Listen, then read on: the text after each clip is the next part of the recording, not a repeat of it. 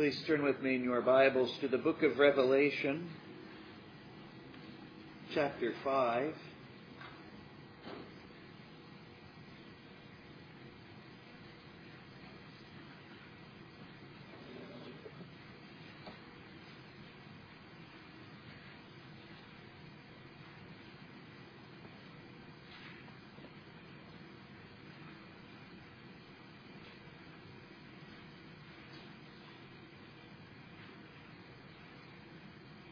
Revelation chapter 5, beginning in verse 8.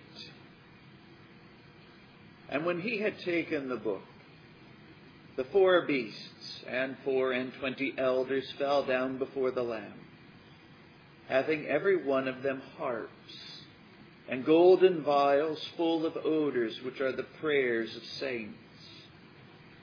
And they sung a new song, saying, Thou art worthy to take the book and to open the seals thereof. For thou wast slain, and hast redeemed us to God by thy blood out of every kindred, and tongue, and people, and nation, and hast made us unto our God kings and priests, and we shall reign on the earth.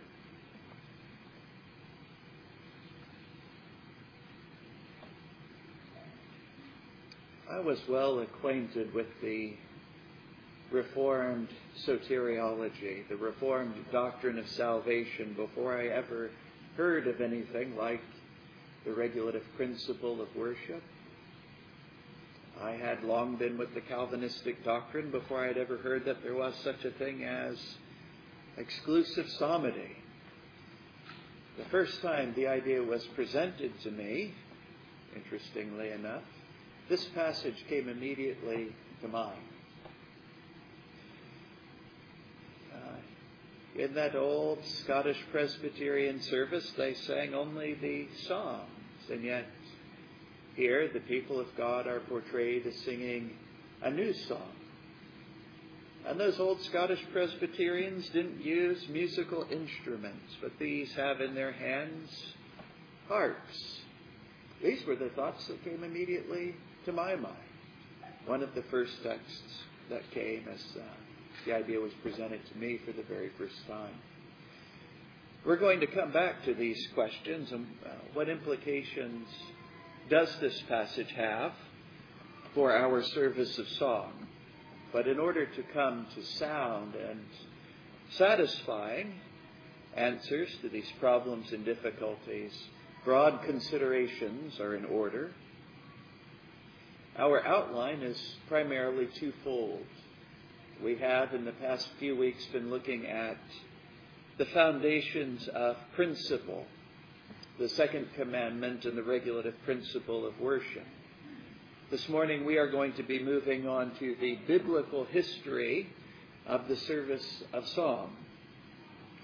Just by way of brief review, so that we might have before us afresh and anew the regulative principle of worship, our foundation of principle. Remember that uh, we gave two definitions that are uh, logically cohering but different in their expression, and so both very useful. We have what I called the popular definition of the regulative principle. If it is not commanded, then it is forbidden. The Mosaic definition is in our worship, we are to do all that God has commanded. We are neither free to subtract nor to add. When we understand this definition, we find that um, we've entered into a different realm of Christian ethics. Most of the system of Christian ethics is three categories. We have things that are commanded, those are things that must be done. We have things that are forbidden. These are things that must not be done. We have things indifferent, adiaphora, things that, um, uh, whether or not we do them or not do them in and of themselves, uh, has no moral bearing. Now remember, we'll see this. Um, we have in our scripture reading this morning, Romans chapter 14. When you take things that are indifferent and you set them in a context, They rarely remain indifferent. Uh, the context will provide a, a, moral bearing and moral import. We'll see that uh, later on this morning. But you'll notice that the regulative principle of worship is no longer a, a three category system, but only two categories. There is no third category of indifferent, permitted, or allowed. There's only two categories commanded and forbidden. Either you must or you must not. And we know uh, we have uh, slipped conceptually when we're talking about worship, when we start talking about things that are permitted or allowed to us. Only the two categories.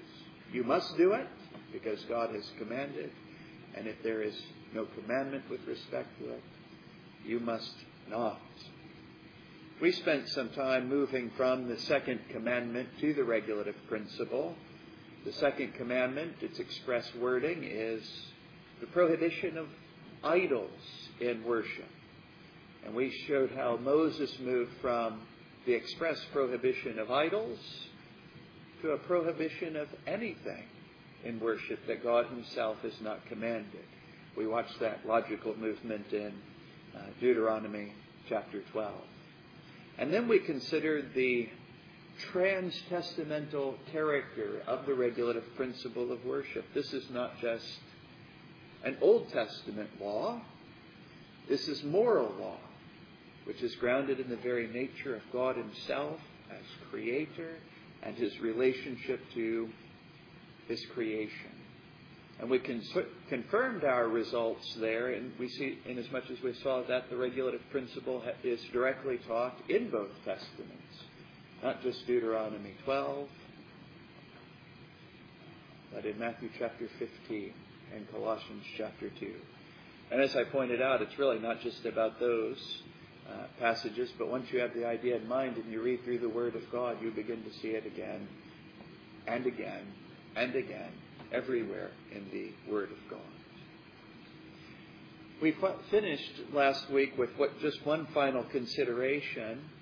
Uh, it is frequently objected that this seems to be a limitation upon the just freedom and liberties of God's people under this new administration. But you remember that our liberty and the liberty of the Christian conscience is not properly defined as our freedom to do as we please. We have been set free from the doctrines and commandments of man to obey God and to do His commandments in our worship. I had planned originally this morning to uh, finish up with the regulative principle of worship. I had a handful of other considerations. I thought maybe they might take about half the sermon, as I began to sketch them out, they were probably about two sermons worth. And I don't want to frustrate you. I know that um, some have been very anxious to get on to the matter of song itself. And so here is what I'm going to do. These other points concerning the regulative principle we will, we will take up as they come up in the history of the service of song. So I will simply integrate them into the history. And then at the very end, we will talk about why all of this is so important, because it has a great importance indeed. But just a couple of um, other things, maybe just one final thing. If we've understood the regulative principle of worship, we will understand that the burden of proof always rests upon the affirmative. This is true. This is true in all of logic. The burden of proof almost is never thought to rest upon the negative position, but rather upon the affirmative position. It works something like this. If a man were to assert that there is gold in Alaska, the burden of proof rests upon his positive assertion. The burden of proof rests upon his affirmation. It does not rest upon the negative or upon the denial because of the extreme difficulty in uh, the proving of the negative. What would you have to do in order to prove that there's gold in Alaska?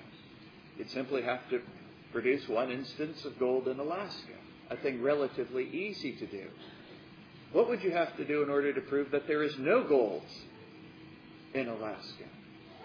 You'd have to first define what Alaska is. What are, what's its extent?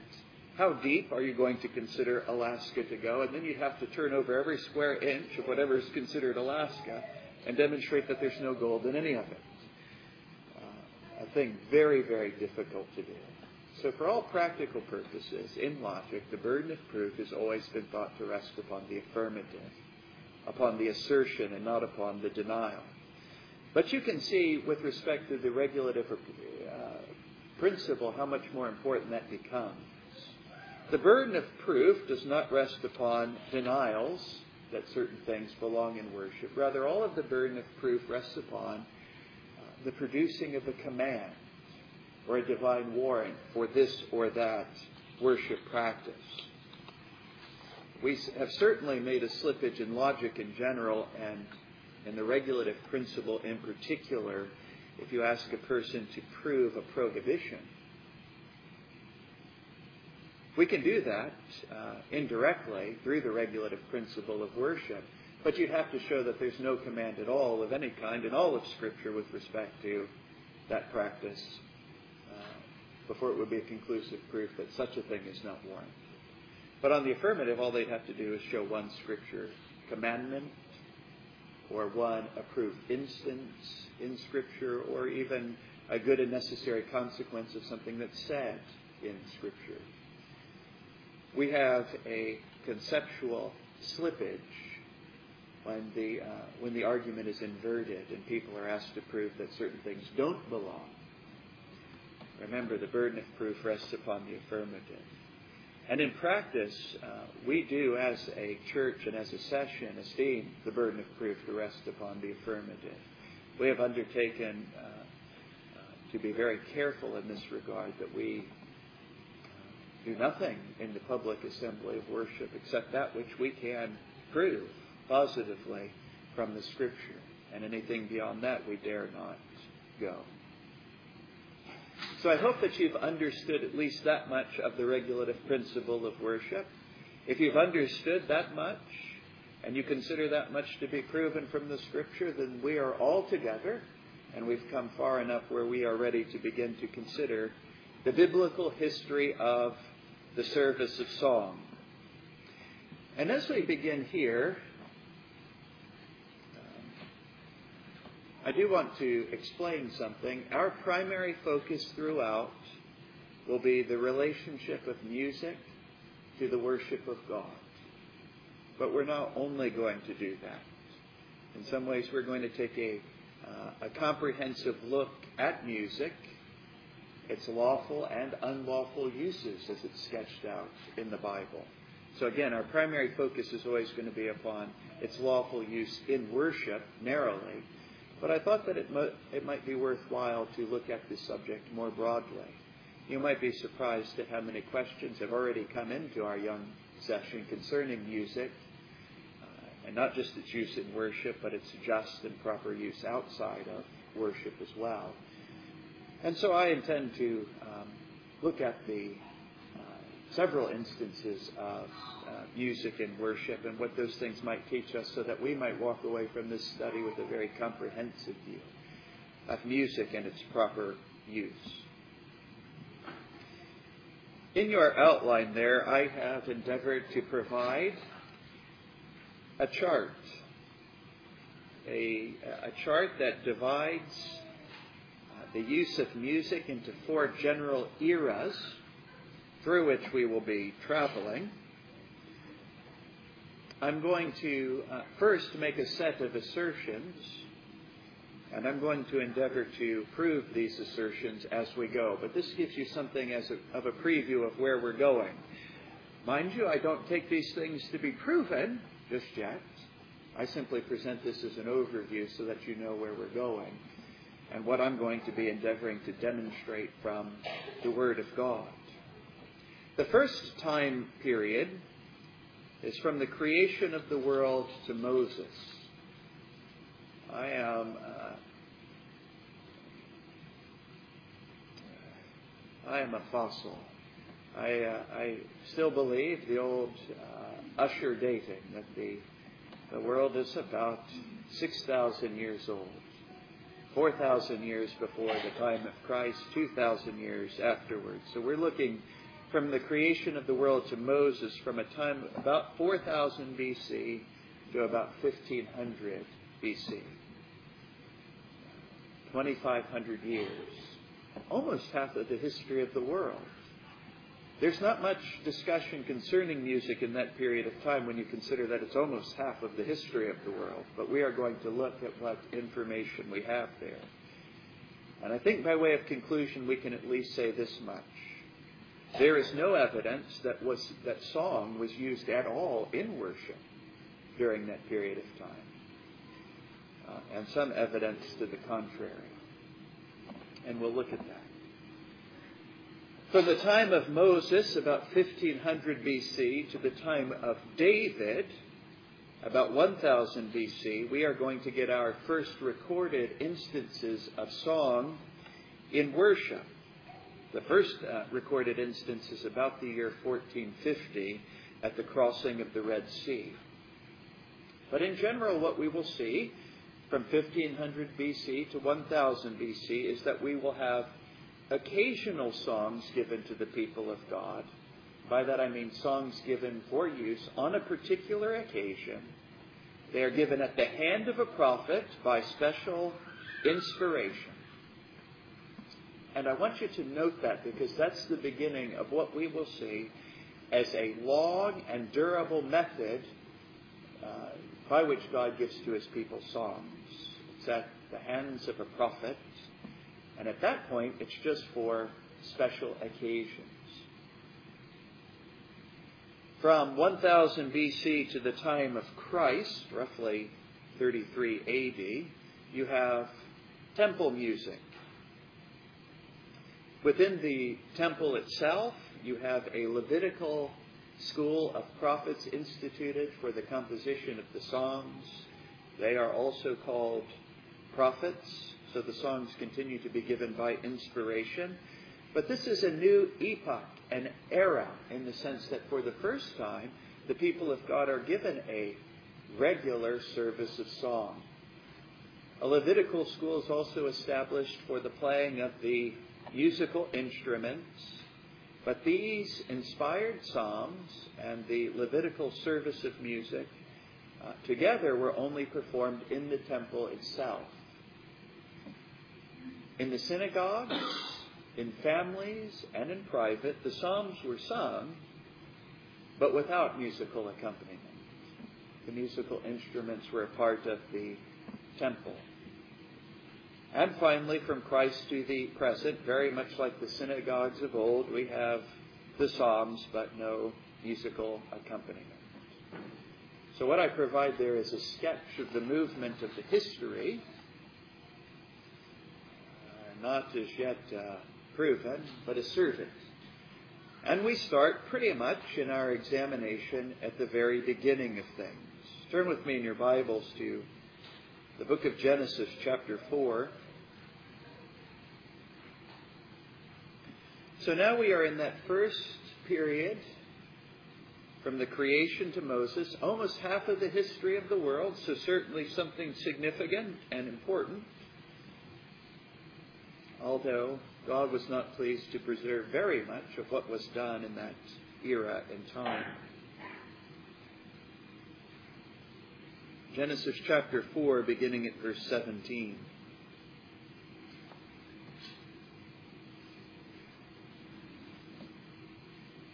And Cain knew his wife, and she conceived, and bare Enoch. And he builded a city and called the name of the city after the name of his son Enoch. And unto Enoch was born Irad, and Irad begat Mehujael, and Mehujael begat Methusael, and Methusael begat Lamech.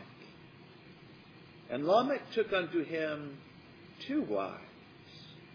The name of the one was Adah, and the name of the other Zillah and bare Jabal. And he was the father of such as dwell in tents, and of such as have cattle. and his brother's name was Jubal. He was the father of all such as handle the harp and organ.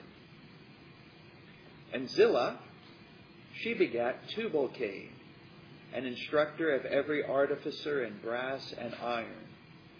And the sister of Tubal-Cain was Naamah. In this little section, we have the uh, posterity of Cain presented to us. In verses 17 and 18, we have the line of, uh, of Cain, from Cain to Lamech, passing through a handful of generations here. Concerning Lamech, we are given a notice that he took two wives, a thing that seems to be noteworthy and new at this point in the history of the world. In verses 20 through 22, we are given uh, the, uh, the names of Lamech's children by these two wives. And we, we're not going to consider it this morning, but in verses 23 and 24, we have his very famous speech to his uh, two, wa- two wives. This text is full of what we might call firsts in the history of the world and in the development of culture and science. Unhappily, we have the first recorded instance of polygamy. As I mentioned, this appears to be a first, a departure from the first institution uh, with regard to marriage. You remember when uh, Jesus, endeavoring to clear away uh, the rubbish of nearly four millennia of history and practice with respect to marriage simply says it was not that way from the beginning with these multiple marriages and easy divorces. But from the very beginning it was one man and one woman. That that uh, first marriage was normative and uh, regulative for all succeeding marriages. And so we know perhaps in, with a confidence that perhaps the first people didn't have, that what Lamech did at this point was wicked and certainly had uh, dire consequences for the human race thereafter. We can say, however, that although this was never approved, under the old administration and with respect to the darkness of that age, this was largely uh, tolerated. And it would require the teaching of the Lord Jesus Christ to make its sinfulness plain to humanity uh, once again. And you consider the history of the world from the time of Christ to the present. What a great difference the teaching of Jesus Christ made indeed in this regard, and how marriage has changed in all of the world from that time to this because of the teaching of Jesus Christ. Well, this is one first. The second verse comes with Jabal, verse 20. He is said to be the father of such as dwell in tents and of such as have cattle. This language of father, it's probably, it's probably obvious to you. Uh, you probably assume it. But this word father is roughly equivalent to something like he's the originator or first founder of a certain form of practice. We know that he wasn't the first to keep sheep. Abel was already doing that. That seems to be a practice that originated with our first parents. Rather, Jabal seems to have been the, uh, the originator or first founder of what we might call the nomadic pastoral life, where the shepherds didn't live in fixed dwellings, but they pitched tents. And they followed their cattle from place to place, so they were uh, nomadic. So Jabal is the first with respect to this, and of course we see nothing wrong or sinful in this. This is the uh, development of an aspect of science, practical science, if you will. What is the best way to keep uh, large flocks of animals? And of course, if you keep large flocks of animals in one place for very long, they're going to consume the countryside, and so it's always been thought best to move them from place to place. They consume the grass in part in one place, but before they destroy the foliage of a place, you move them on to some other place and rotate them in this way.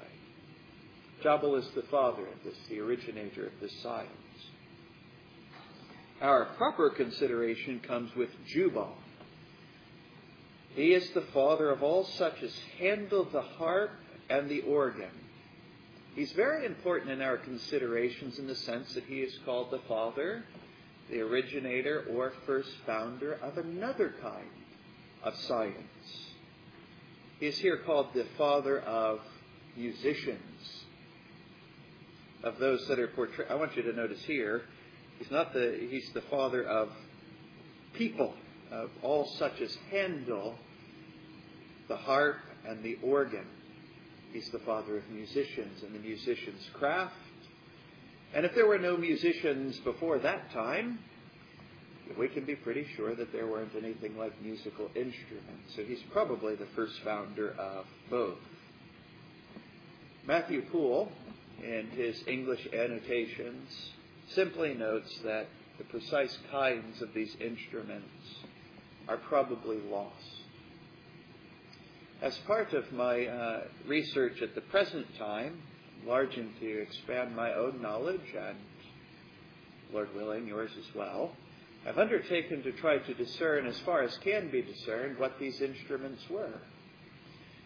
First of all, you have uh, there in your outline a little notice. Kinnor is the Hebrew word. If you're going to learn one Hebrew word in this sermon series, that's probably a good one to know because that's the most common and frequently musical instrument that we will run across.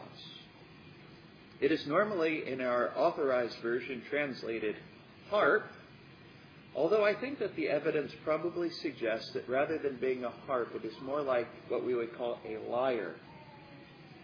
Say, what's the difference? Not very much. But a harp you normally think of as a freestanding triangular instrument. It's got a triangular frame, and the strings run from two sides of the triangle. A lyre is a uh, has a frame of four sides, sometimes symmetrical, sometimes asymmetrical. The strings run from from two of the sides in parallel, and it has a kind of a sounding board somewhat like a guitar, but not uh, something to catch and capture the sound and amplify it, the amplification of the strings. Um, there is uh, great evidence that this form of instrumentation is very ancient. But with Poole, we should be cautious here because there were lyres of a great many, and you shouldn't think that just because you've got a stringed instrument with four sides that you've got precisely what Jubal had. Remember here that Moses, and about 1400 BC, is writing what, about what Jubal was doing probably a full two millennia earlier uh, in terms of uh, probably closest analogies in Moses' uh, day. You can imagine the difficulty of this. Imagine, um, imagine finding, fast forward in the Earth's history 2,000 years from now and imagine that you have an inscription of a rock band, like a maybe like a little wood carving or something. And you see that it's got four pieces. You've got uh, you've got a drummer and you've got a singer, and then you've got two stringed instruments, one with six strings and one with four strings. But if you don't know the precise thickness of those strings, you won't be anywhere close to reproducing the sound that was actually produced by those instruments. Not even close. Uh, so you can see the, the great difficulty in doing this kind of research and work. It's one thing to say that we think that we found a lyre. It's a completely different thing to say that we have any idea how those strings were tuned, what their pitch was, and what sort of sound that they produced. What kind of volume were they capable of uh, producing? Did they play in uh, chords or one note at a time? All of these things are lost in history. So as we go through these things, I always want you to remember, and it's actually a very important and significant fact. You just need to put it in your pocket for the time. That the music of antiquity for us is lost. And that's a, that's a very important fact. We'll come to its importance and its importance for worship in the future. I should also say that the Syriac and the Arabic uh, both concur that this was a lyre of some kind. Our authorized version, in calling the second um, instrument an organ, will be very misleading for us as contemporary readers. By organ, they do not mean um, the pipe organ, like what we talk about. There wouldn't be anything like that, I think, until the Middle Ages. But what the, what the King James authors are hoping to evoke in your mind are pipes that produce their sound by, by wind blown through them, which is how the organ actually got its name. It produces music in much the same way, except you don't produce the, uh, the sound by blowing into it with your own mouth. It was produced by, um, uh, you know, by these ventilation compression systems that forced air up into the pipes, and thus they produce their resonance and their, and their sound. This organ, hugah in, in Hebrew, was more like a pipe. Uh, not a flute like in the, in the uh, modern sense of the term, but more maybe like a pan flute. It could have been a single pipe or um, a series of pipes pitched to different notes so that you could produce multiple notes. There are evidence of this, uh, very ancient evidences of this kind of instrument. This was a very ancient thing indeed, and it's not unusual to find very ancient uh, uh, inscriptions and pictures of, interestingly enough, some sort of a lyre player coupled with some sort of a pipe player. And no- normally the pipes are actually two. It's a very common uh, uh, inscription from antiquity. But you have to remember, when we're talking antiquity, we're talking about anything from about 1000 to about 1500 BC, you have to remember that Jubal is almost two millennia older. And that's pretty old. You also have the difficulty of Jubal's world would be destroyed by a flood, which would be a pretty decisive break in things. It makes the history very difficult to recapture. I think interpreters speak very wisely and well when they when they take all of this as being what's called a synecdoche or uh, synecdochal expression. Basically, in, in evoking uh, instruments of strings and instruments of uh, wind, something like all sorts of instruments. Jubal is the father of all kinds of instruments. Two are simply mentioned in order to evoke all kinds. He was the father of all kinds. The ancient Hebrews, interestingly enough, I don't think that this can be proven from this text, mind you, but very interesting. The ancient Hebrew, Hebrews thought that Jabal was a maker of idol tents, and that Jubal filled those tents with idol music. And maybe Tubal-Cain made his contribution by providing the idols themselves, inasmuch as he was a worker in metal. This is Cain's corrupt line, mind you. And corrupt, I do believe we can prove, but that they were corrupt in this way, I, I think is more than what we can prove. We have one final first here, or maybe not a first. That's probably not right. But Tubal-Cain was a, was a, made advances in metallurgy and in metal work. It's not said that he's the father of these things, but rather he advanced that science. All in all, we can look at this and we can say that Cain's line uh, was quite fruitful not spiritually, but with respect to the development of culture and science in, uh, in a lot of ways. Uh,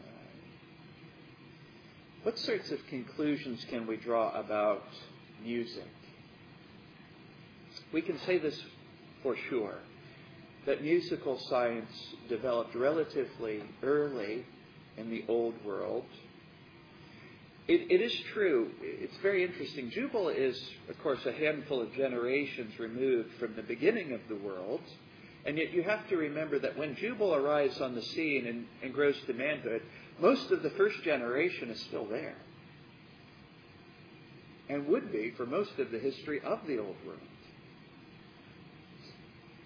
It's a remarkable thing that you really only need uh, two generations to get from Adam to the flood. And so Adam would still, no doubt, be alive and well in the earth uh, when Jubal is born. So this is a relatively early development in the history of the world, although it's hard in Cain's line to be sure exactly how long it took for these many generations to be produced. You can actually tell in Seth's line And you could guess by analogy, but if they had children younger than Seth's line, it could throw you off uh, significantly. It's probably enough of us to say that this is a very ancient science. Uh, the world was not very old when this science began to develop. However, we can at least say this much that there is no evidence that music was used in the worship of Jehovah at this point. This much we can say with confidence that there is a lack of evidence. And you have to understand what I'm what I'm saying here, and I'm, my language is very intentional. We can say for sure that there's no evidence that music was used in the worship of God. There is some evidence and indication to the contrary. I would not characterize that evidence as conclusive.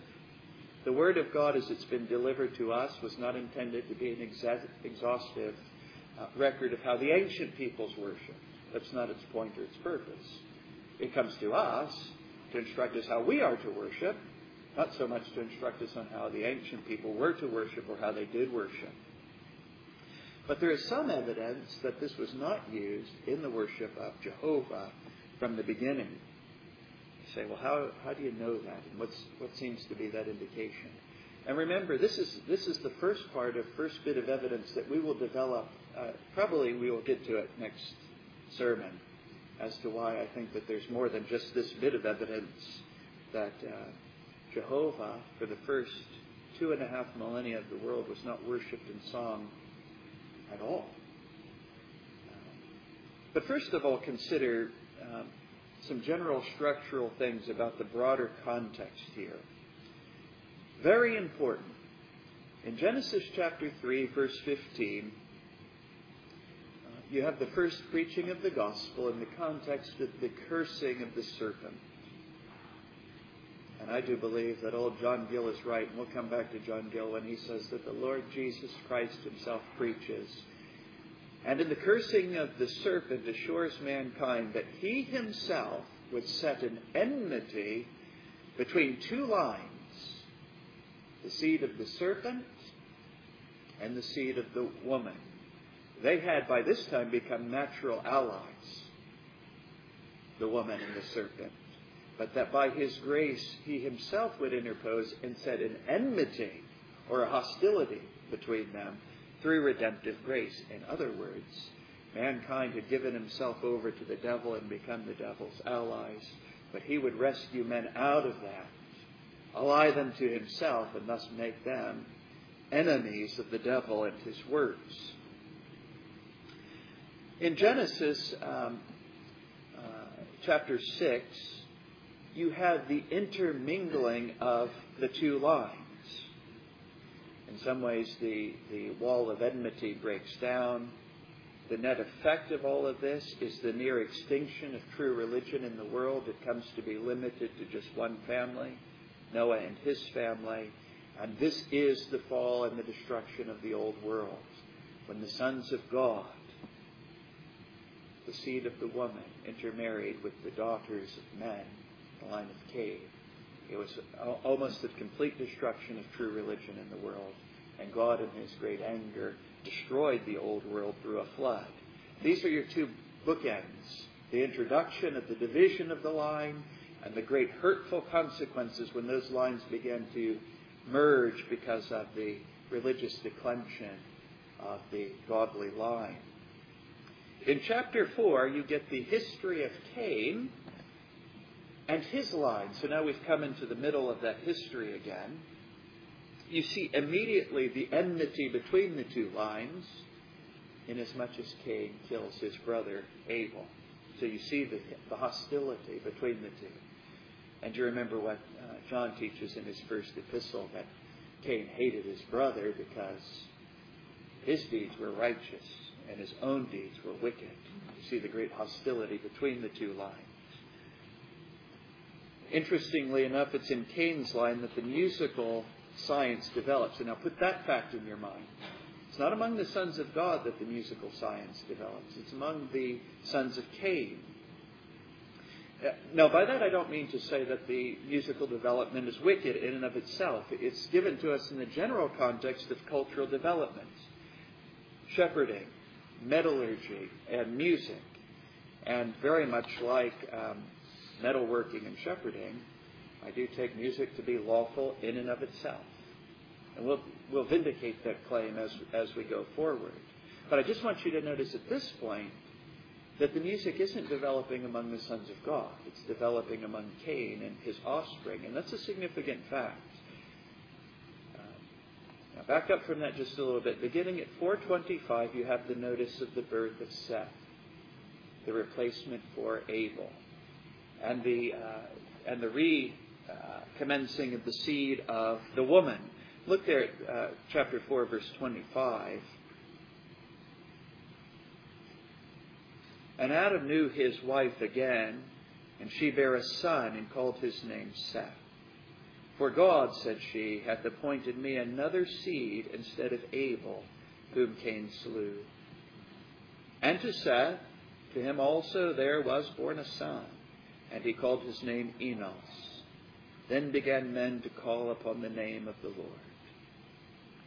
I want you to notice here that uh, Eve and remember 315 expressly identifies Seth as her seed, the replacement seed for Abel. She recognizes him as being part of that elect and godly line. It's uh, reinitialization and recommencement after Abel had been taken away. I want you to notice also that in this in this family there was the practice of worship. It says then began men to call upon the name of the Lord. This doesn't mean that Adam and Eve did not. It's clear that they were worshippers of God. Uh, if we take Eve's testimony, it's clear that Seth, were, uh, Seth was a worshiper of God. What's intended here when it says that Enos, in the days of Enos, men began to call upon the name of the Lord? It likely signifies that at this point the godly line had multiplied to an extent sufficient enough that they began to gather in uh, public assemblies. Now it's not just the, the worship of uh, a nuclear family or an extended family. And of course, everybody in some sense is going to be an extended family, but uh, but they begin to gather now in, in great numbers for worship, and this is the first notice of what we might call public worship. If we don't take it in this way, it would escape me what else it could mean, because we know that Adam and Eve were believers by their own testimony and worshippers of the true God. But Seth was a believer and a worshiper in the true God. So what, what changed in the days of Enos, if it's anything other than public worship and the gathering of a great many families to worship, it's hard for me to imagine or conceive. But I'll leave that to your consideration. At the very least, we can say that in Seth's line they are worshiping the true God. Now notice the contrast. Worship is practiced among the Sethites, among their families, in the gathering of their families. Here, it's uh, the worship is uh, styled calling upon the name of uh the Lord. This is um,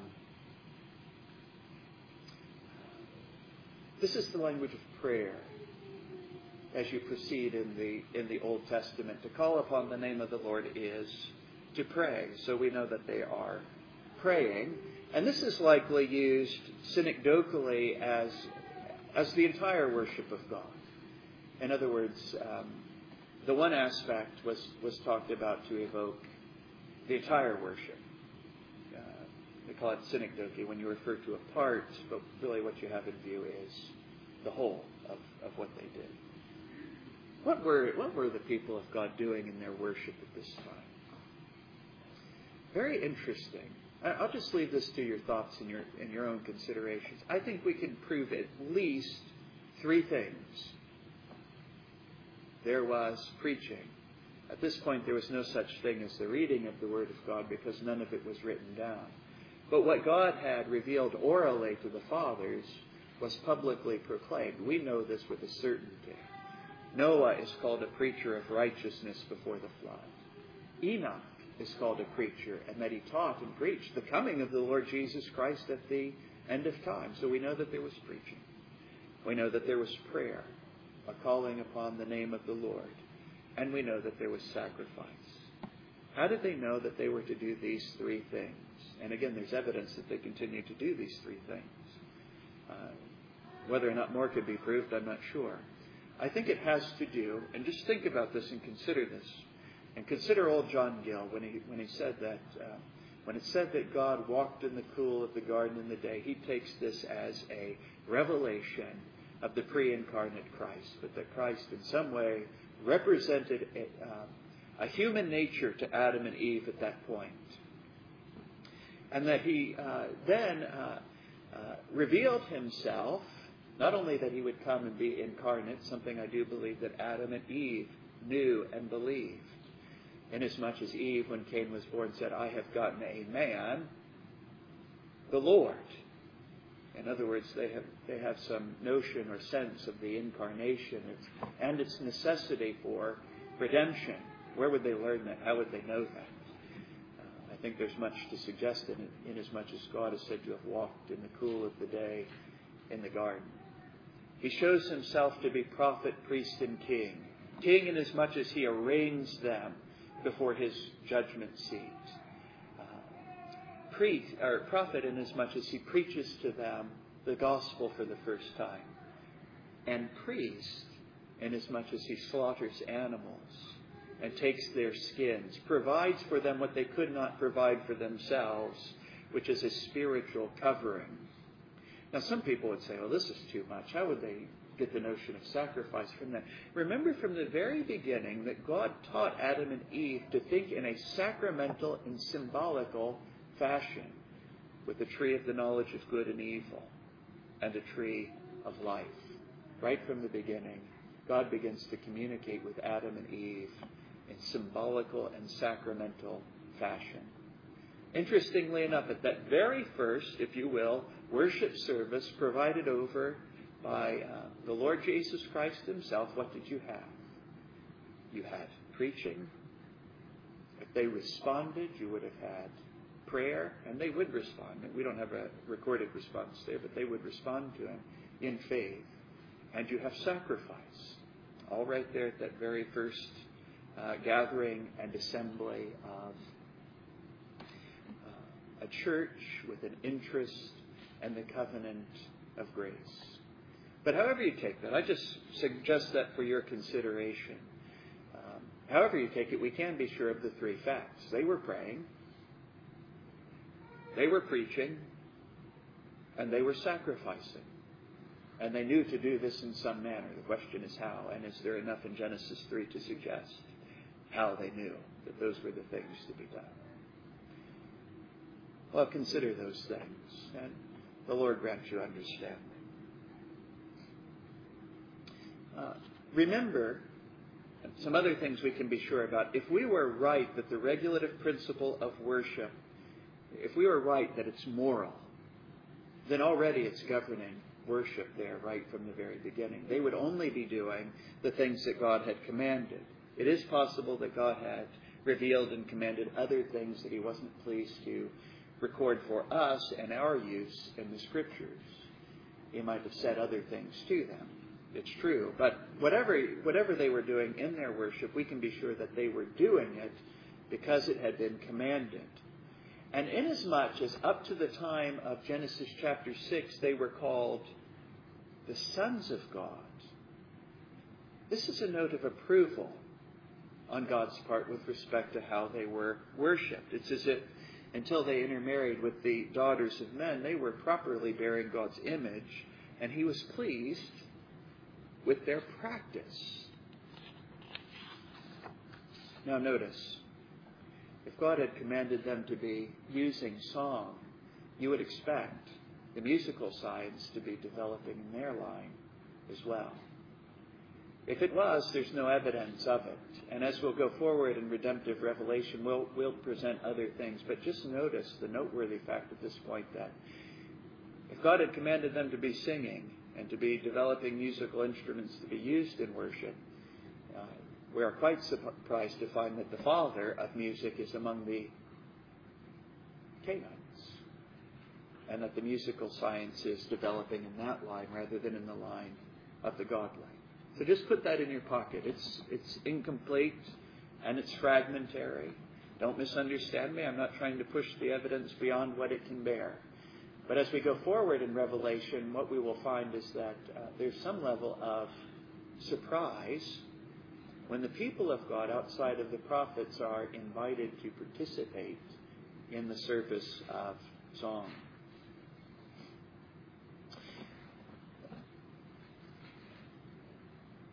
One final point, and then we'll leave off.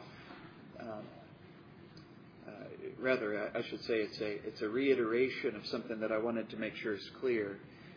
If the musical science as it was developing among the Cainites was used for idolatry, and there's some ancient tradition concerning that among the Hebrews, then it certainly was illicit. Um, God wouldn't be pleased with any music that was used in the praise of false gods or in the praise of idols. But if it was used as a pastime, it could be altogether uh, lawful and fine. We will see that next week, beginning in Genesis 31, where we will, um, well, we will turn our attention. But at this point, just just take those facts with you, and you're, you're altogether up to date and you're altogether current. You say the pastor spoke a lot of words and he hasn't tried to prove very much yet, and that's fine. I just want line upon line and precept upon precept. If you've grasped the regulative principle, you're good. If you've made the historical observations that so far we have no evidence that song was used among the people of God, and we have the noteworthy fact that the science was developing among the Cainites, you have all that we need uh, up to this point in order to proceed on to the history of Jacob. Very interesting that music isn't really mentioned again until 2,000 years uh, later. No doubt it was developing and it was in use at all that time. But even then, it's still not in the midst of the worship of God. You won't get any reference, mention, hint, or indication that was used in the worship of God until the crossing of the Red Sea. And when was that? About the year 1491 BC.